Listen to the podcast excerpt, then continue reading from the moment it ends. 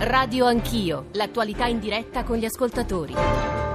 Sono le 9.39, torniamo in diretta con Radio Anch'io, Radio 1, Giorgio Zanchini, Nicole Ramadori in diretta dalla sede RAI di Napoli per cercare di raccontare, ma l'avevamo detto sin dall'inizio, raccontare il mezzogiorno. In realtà poi la trasmissione ha preso una piega che è molto schiacciata e credo sia legittimo, ragionevole su Napoli, sulle diseguaglianze napoletane, sulla anche difficoltà del vivere in una metropoli come questa, che lo dicevano Ravveduto e Brancaccio, ma lo diceva anche padre Alex Zanotelli. Non voglio dire che sia esemplare di una condizione del mezzogiorno quanto di una condizione metropolitana, forse Ravveduto insisteva su questo aspetto più che sul mezzogiorno, una grande metropoli che ha visto poi un suo sviluppo con delle diseguaglianze, delle distorsioni che hanno prodotto quello che stiamo ascoltando. 335-699-2949, e credo che la testimonianza di Davide Cerullo, che abbiamo interrotto, che è cresciuto a Scampia e ci stava raccontando, fosse in qualche modo, di nuovo uso questa parola che probabilmente è sbagliata, però esemplare dei percorsi che nell'Italia del 2018 ci sono ancora e contro i quali, o verso i quali, o nei confronti dei quali la scuola, la famiglia, le agenzie formative, diceva padre Alex, devono poter fare qualche cosa di più, con strumenti che dovrebbero essere ora, però qui sembra veramente un sacerdote padre Alex Domesili, che invito le istituzioni ad agire in maniera diversa. Però Davide Cerullo, io l'ho interrotta mentre lei ci stava raccontando del suo percorso, crescere a Scampia, ci stava dicendo. Davide. Sì, io ho compiuto dei reati e non li ho compiuti perché sono nato a Scampia, perché io potevo nascere in qualsiasi altra parte d'Italia, perché Scampia non è solo Scampia, e compiere gli stessi reati. Se ho compiuto i reati che ho compiuto è perché mi sono mancati gli strumenti necessari per potermi difendere e questo è. E io direi... Ma che intende con gli strumenti per potermi difendere? Prima di tutto la famiglia. Perché era frammentata, sì, sua madre non c'era, mio padre non è mai stato in carcere. Sua madre. Tutti i miei fratelli sono stati in carcere, tranne 3, abbiamo tutti i precedenti penali. E poi la scuola. La scuola di me si preoccupava non quando io a scuola non ci andavo, ma quando ci andavo. Perché? Ma non si accorgeva neanche di me, io a 10 anni entravo in classe, è come se non fosse entrato nessuno. Cioè non si chiedevano come, cosa è successo, cos'hai? Cos'hai? Cioè accorgersene, qua non ci si accorge. Cos'hai? Come potevo mai io stare concentrato su un libro, su una lettura, su una parola, quando a casa c'era un macello? Mio fratello più grande, che sarebbe andato a sostituire la figura di mio padre, per 15 anni si è bucato di eroina. E dicevo, cioè, bisogna uscire dalle... Cerullo, cosa l'ha salvata? La poesia. Io sono stato riesumato dalla poesia. Pasolini. In carcere? O fuori? No, fuori. In carcere ho compiuto un furto cartaceo, ho strappato 2 pagine del Vangelo. Gesù Cristo per me è la massima figura delle più grandi rivoluzioni, il più grande rivoluzionario di tutti i tempi. Poi dopo di lui magari c'è De Andrè. Gesù e De Andrè. Però sì, guarda, allora, cosa bisogna fare? Bisogna rendere consapevole della grandezza che ci si porta dentro. Adesso lei insegna, vero? No, va nelle scuole, però raccontare. Sì, racconto quello che sto raccontando qua, la forza sanitaria delle parole. Ma veramente io non lo so se lei ci crede tanto a questo, perché questo è un problema, crederci. Stare continuamente nell'emergenza è grave, perché quando si sta nell'emergenza e qualcuno fa qualcosa di buono è straordinario. Cosa fai a Scampia? Bello. Cosa fa Maddaloni? Cosa fa la mamma di Arturo? È straordinario. No, non deve essere straordinario, deve essere ordinario. E dall'ordinario nasce lo straordinario. Sentiamo padre Alex su questo, padre Alex Zanotelli. Prima di tutto io direi che abbiamo un problema grosso e sono d'accordo con quello che diceva Davide. Cioè il problema grosso che vedo prima di tutto è questa incapacità in questa città dell'intelligenza, di chi sta bene, davvero di prendersi a cuore la Napoli malamente. Cioè vedo uno scollamento che mi fa paura, non l'ho mai visto in nessun'altra città, non un muro, non c'è muro, infatti si incontra la gente, ma una incapacità da parte della borghesia di prendere seriamente il problema delle periferie di questa città. E in questo senso va anche responsabilità, e lo dico sinceramente, della Chiesa. Io sono un missionario, sono un prete, ma la Chiesa non sta prendendo seriamente questo problema. Dovrebbe investire per esempio in oratori, spendere tempo con questi ragazzi. Lo Stato non c'è, e sono d'accordo, non c'è. Per me è assurdo che uno Stato che vede quello che sta avvenendo non investa seriamente nella scuola. Prima di tutto andando in barba a tutte le regole che ci sono. Secondo, investendo in professori preparati per situazioni del genere, come questa. Altrimenti dentro la scuola, che la scuola funzioni fino alle 8 di sera, ma non semplicemente con lezioni, ma se non c'è una capacità. Padre Alex, mi dicevano Ravveduto e Brancaccio, sostanzialmente il tempo lungo a Napoli non c'è, Ravveduto, giusto, nelle scuole? No, non solo, ma il problema è quello di inserire, come diceva padre Alex, la capacità di raccontare, riraccontare la città e di reinterpretarla anche attraverso gli immaginari. Cioè, i ragazzi oggi vivono e si nutrono di immaginario perché vivono per strada o perché vivono sugli smartphone. È evidente che lo strumento non può essere più il docente che dice fammi vedere come funziona YouTube. Ha perso già, in classe ha perso. È evidente che bisogna attrezzare un nuovo modo. Quell'assenza di mediazione che c'è, che è della cultura digitale, bisogna ricostruirla attraverso il fatto che i docenti siano docenti anche per quella condizione. Ci sono moltissime cose che dovete dire, sulle quali vi chiameremo. Sentiamo però un po' di ascoltatori. Cominciamo ci sono molti blocchi di WhatsApp audio, non riesco davvero a leggere i messaggi, alcuni bellissimi ci state mandando attraverso SMS, attraverso WhatsApp, e mi dispiace davvero di non poterlo fare, però sentiamoci almeno qualche WhatsApp audio. Ecco i primi. Buongiorno, mi chiamo Stefano Cavaleri e ho 67 anni. Da quando ho potuto conoscere la politica ho sempre avuto presente il problema del Sud.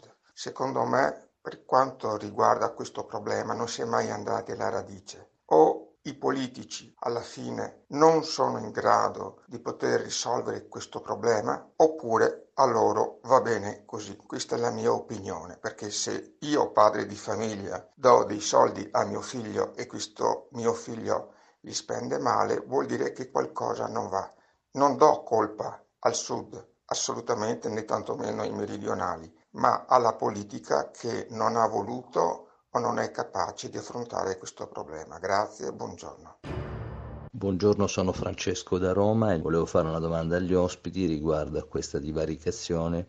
Non c'è sempre stata, nel senso che ha a che fare con una data precisa che è quella del 1946, quindi con la inflazione dovuta ai soldi, in particolar modo alla moneta delle truppe americane, che crearono un'inflazione disastrosa del 400% a Napoli, e il contrabbando che si sviluppò in quegli anni. Salve, mi chiamo Luca Priante. Come si può fare una città come Napoli, dove gli assistenti sociali probabilmente non sono neanche 1 per 100.000, ha bisogno delle persone di periferia, meno ambienti, e dove c'è il brutto che avanza, il bello non, in una città storica e stupenda come Napoli è degradato, lo sport manca, campi verdi, campi di calcio, di basket, e il turismo a Napoli che dovrebbe essere principe, tutto questo manca. E vi ricordo che Napoli ha la popolazione più giovane d'Italia, se non d'Europa. È difficilissimo, sono le 9.47, Luciano Brancaccio, ora tirare le file e mettere ordine rispetto alle 1000 cose che abbiamo ascoltato. C'era un pezzo l'altro giorno di Isaia Sales, che conosce molto bene il Mezzogiorno, che diceva ora evitiamo tanti psicologismi, sociologismi, tutto dipende dall'arretratezza economica. Lui faceva un discorso di dualismo economico, mentre mi sembra stamane voi stiate insistendo molto sul dato culturale, educativo. Luciano Brancaccio. Sì, si può condividere questa cosa del dualismo economico, però io penso che noi abbiamo girato attorno ad un argomento centrale, che è quello della classe dirigente, quello della politica, della borghesia di governo di questa città. E io noto che molte energie si profondono verso l'autorappresentazione, verso la collocazione nel discorso pubblico, verso la promozione politica.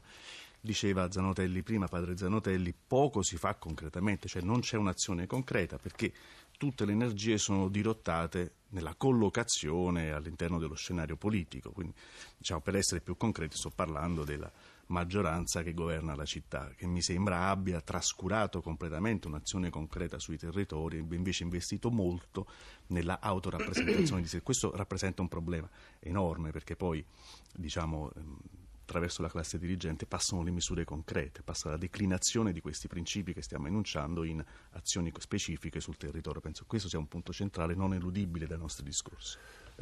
Marcello Ravveduto, poi Davide, papà dell'Alex. Ravveduto. Guardi, la dimensione del problema è nella costruzione anche della, diciamo, della città e di come questa città è stata governata, ma come è stato governato il Mezzogiorno. Quali sono state le scelte? Le faccio un esempio, lei ha citato Sales. Sales in un libro che si chiama Napoli non è Berlino ha ricostruito l'intervento pubblico dello Stato italiano nel Mezzogiorno e dello Stato tedesco nell'est della Germania. In 15 anni hanno dato molto di più che è stato dato, di quello che è stato dato al Mezzogiorno in 150 anni, e oggi i due PIL, il famoso PIL, sono uguali. Il reddito è cresciuto e il reddito dell'est è uguale a quello dell'ovest. Perché in Italia in 150 anni c'è ancora il dualismo economico? Questa è una domanda enorme che certo alla quale non riusciamo a dare risposta ovviamente qui, ma che, sulla quale torniamo continuamente anche in questa campagna elettorale. Il Sud è stato poco presente, questo lo devo dire. Assolutamente assente, ma è dall'agenda politica di 25 anni che è assente il Sud. Soltanto nella retorica pubblica è presente il Sud. Esatto.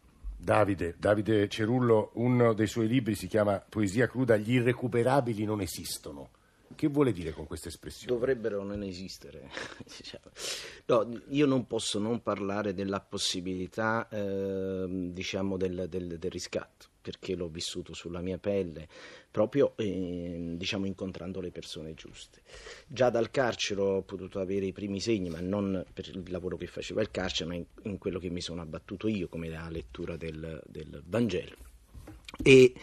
Uscendo ho sperimentato proprio questo sulla mia, io che ero irrecuperabile per la maggior parte delle persone del mio quartiere, cioè a noi ci chiamavano anime zop, cioè noi neppure esistavamo, diciamo così, e invece ho incontrato qualcuno che mi ha reso consapevole della possibilità del cambiamento, cioè qualcuno che non ha delegato la sua responsabilità ma ha messo a disposizione la sua quota di responsabilità mettendo al centro la persona che ero io, che erano quelli come me che erano rimasti indietro. E comunque nell'era di questa demenza digitale di massa, la verità, parlando della criminalità organizzata, e questa è la classe politica, lo sa, ma non è solo compito della classe politica intervenire, è anche il popolo. No, perché conosce bene le dinamiche, sta nel territorio. La camorra per esistere ha bisogno di degrado, e questo noi ce l'abbiamo tutta e lo sanno da sempre. Ha ragione lui, 25, anche di più, lo sappiamo, e non c'è interesse di permettere che un bambino sia un bambino, che il crimine più grande che si possa commettere contro l'umanità è questo, non permettere a un bambino di essere un bambino. E a Scampia capita con normalità agghiacciante. Davide Cerullo sta parlando, pare Alex Zanotelli, insomma, se vuole riprendere quello che diceva Davide, aggiungerei Nicole, io guardo Nicole perché lei ha intervistato la Maria Luisa Iavarone, la madre di Arturo, che insisteva molto sul tema della violenza, la violenza quasi come strumento di integrazione. Nicole, lei batteva molto su questo tasto, no? Come paradigma esatto, come per queste bande di criminali minorenni, secondo lei era l'aggressione, l'aggressività, la violenza era una forma di riscatto, di una forma attraverso la quale si potevano in qualche modo accreditare al mondo criminale, quindi attaccare per dimostrare di essere forti, in sostanza. Alex. È un aspetto questo. Io penso che chi ha colto bene davvero questo problema è stata la Patrizia Esposito, presidente del Tribunale dei Minorenni di Napoli, quando ha detto: questi ragazzini armati di coltelli che colpiscono alla luce del sole sono animati da una rabbia profonda. Cieca. Stiamo assistendo a una violenza senza precedenti, sintomatica dell'assenza dei valori. figlia del degrado sociale. Ci sono giovanissimi che hanno introiettato modelli di subcultura criminale. Vivono in contesti caratterizzati da valori sballati, di chi si alza alle 7 del mattino per andare a lavorare è uno sfigato, dove l'onesto è considerato stupido e la vita vale zero. È un quadro desolante, oltre che un pericolo per la collettività. Penso che è molto più complesso questo problema entro cui leggerlo. Io volevo soltanto aggiungere a tutto il dibattito proprio, penso che è importante questo riguardare bene il Sud, il problema politico, cioè davvero il Sud ha pagato pesantissimamente per lo sviluppo del Nord. Ecco perché come missionario ho scelto, io vengo dalle Dolomiti, ho scelto di Dolomiti, Africa, Napoli, questo è il suo percorso di e quindi è una scelta in questo senso e secondo me dovremmo spendere del tempo su questo, sono perfettamente d'accordo, ma è qui uno dei problemi. Io ritornerei invece purtroppo su Napoli. Vedo che in questo periodo l'enfasi va sul turismo, sulle movide, su tutto un mondo che lo capisco ed è importante che abbiamo il turismo, che abbiamo i turisti, è molto importante perché aiuta anche tantissime cose, però se l'enfasi va lì e non va invece ad avere una seria politica per le periferie che sono anche al centro, e sono profondamente d'accordo. E concludo dicendo, ritornando a quello che diceva Davide, il credere nelle persone diventa davvero, lui ha incontrato il Vangelo, secondo me è una rivoluzione perché è uno spreco di intelligenze, di fantasia, di energie. E ricordo le parole di Don Milani: il nino che non studia è uno che non può fare la rivoluzione. Marcello Ravveduto e Luciano Brancaccio. Marcello Ravveduto. È chiaro che a questo punto non c'è una soluzione, nel senso che bisogna cominciare a riparlare del Mezzogiorno, ma non nella retorica, non con i bei film che raccontano le periferie o con i dibattiti. Bisogna fare le politiche per il Mezzogiorno. Questo Paese ha deciso di non fare più politiche per il Mezzogiorno, che nella competizione, nella globalizzazione, il Mezzogiorno, senza il sostegno dello Stato, compete in maniera diversa. E allora bisogna anche parlare con l'Unione Europea. Lo sa che i nostri ascoltatori del centro-nord di fronte a questa sua affermazione storcono la bocca perché dicono l'eterno richiesta di assistenzialismo. Ma non è questo, è per cortesia. Determiniamo nuove condizioni. Il Mezzogiorno non vuole essere assistito, l'ha dimostrato e può andare avanti. I dati che diceva Felice sì. Sono importanti. L'agroalimentare è quello che determina i valori più alti dell'esportazione di questo Paese e la provincia da cui io vengo è la settima per esportazioni in Europa per mozzarella e pomodoro. Quindi il problema è che l'assistenzialismo sostiene l'idea del dualismo. È la cosa da spezzare, il dualismo, altrimenti il paese non sarà mai ricco, ma sarà sempre avanzato, ma mai completamente ricco. Luciano Brancaccio per chiudere. Sì, non è solo un problema di risorse, anche quello naturalmente di risorse da spostare dal centro verso il Mezzogiorno, verso Napoli. È anche un problema di valorizzare le esperienze positive che ci sono sul territorio, che spesso si autosostengono. Per esempio nel Rione Sanità ci sono le attività di padre Zanotelli, ci sono molte iniziative di impresa dal basso che cominciano a costruirsi. C'è tutto il settore dell'innovazione sociale che nasce in questi quartieri molto spesso degradati che stanno al centro ma che hanno un patrimonio culturale importante dal quale si potrebbe ripartire. Allora ci sono azioni concrete sul campo che non richiedono grandi investimenti di risorse, che richiedono attenzione, risorse, ma non nella misura in cui genere si dice. Quindi basterebbe tutto sommato poco volontà in questa direzione perché si possano determinare delle condizioni di contrasto verso questi fenomeni di degrado. Grazie davvero a tutti, abbiamo soltanto sfiorato gli enormi temi che riguardano Napoli, la Campania, il Mezzogiorno, ma come ci chiedono gli ascoltatori, a parte un paio dalla Val di Non, salutano padre Alex e dico torni nei Dolomiti, vabbè, ma un giorno ci tornerà, però abbiamo soltanto, dicevo, sfiorato questi temi, ma ci chiedono di tornarci. Noi a Napoli veniamo periodicamente, nel Sud cerchiamo di venire il più possibile per provare a dare voce a chi il Sud lo sa raccontare molto meglio di noi. Grazie davvero a tutti per l'ascolto, grazie a Davide Cerullo, a padre Alex Zanotelli, a Marcello Ravveduto, a Luciano Brancaccio, a tutti coloro che sono venuti qua negli studi della RAI di Napoli per provare appunto a raccontare, a scattare una piccolissima fotografia alla vigilia del voto. Nicola Ramadori e il sottoscritto Giorgio Zanchini vi ringraziamo molto per l'ascolto, la squadra che poi ha reso possibile questa trasmissione qui a Napoli: Ciro Lutricuso e Carlo Iacono, a Roma Stefano Siani, Antonello Pergentini, Luciano Pecoraro, e poi la redazione, oltre a Nicole, al sottoscritto e ad Amarra. A Roma ci sono Alberto Agnello, Maria Grazia Santo, Elena Zabeo e Mauro Convertito in regia. Come sapete adesso c'è il GR1 delle 10 e subito dopo la rassegna stampa con Lauro e Sabelli Fioretti. Noi vi diamo appuntamento a lunedì con Radio Anch'io Sport, poi martedì con noi, con questa struttura preelettorale che ormai avete imparato a conoscere. Se volete riascoltare estratti o l'intera trasmissione, basta che andiate sul nostro sito, sul nostro profilo, sulla nostra app, o scriveteci a radioanchio@rai.it. Grazie davvero a tutti, ci risentiamo tra lunedì e martedì.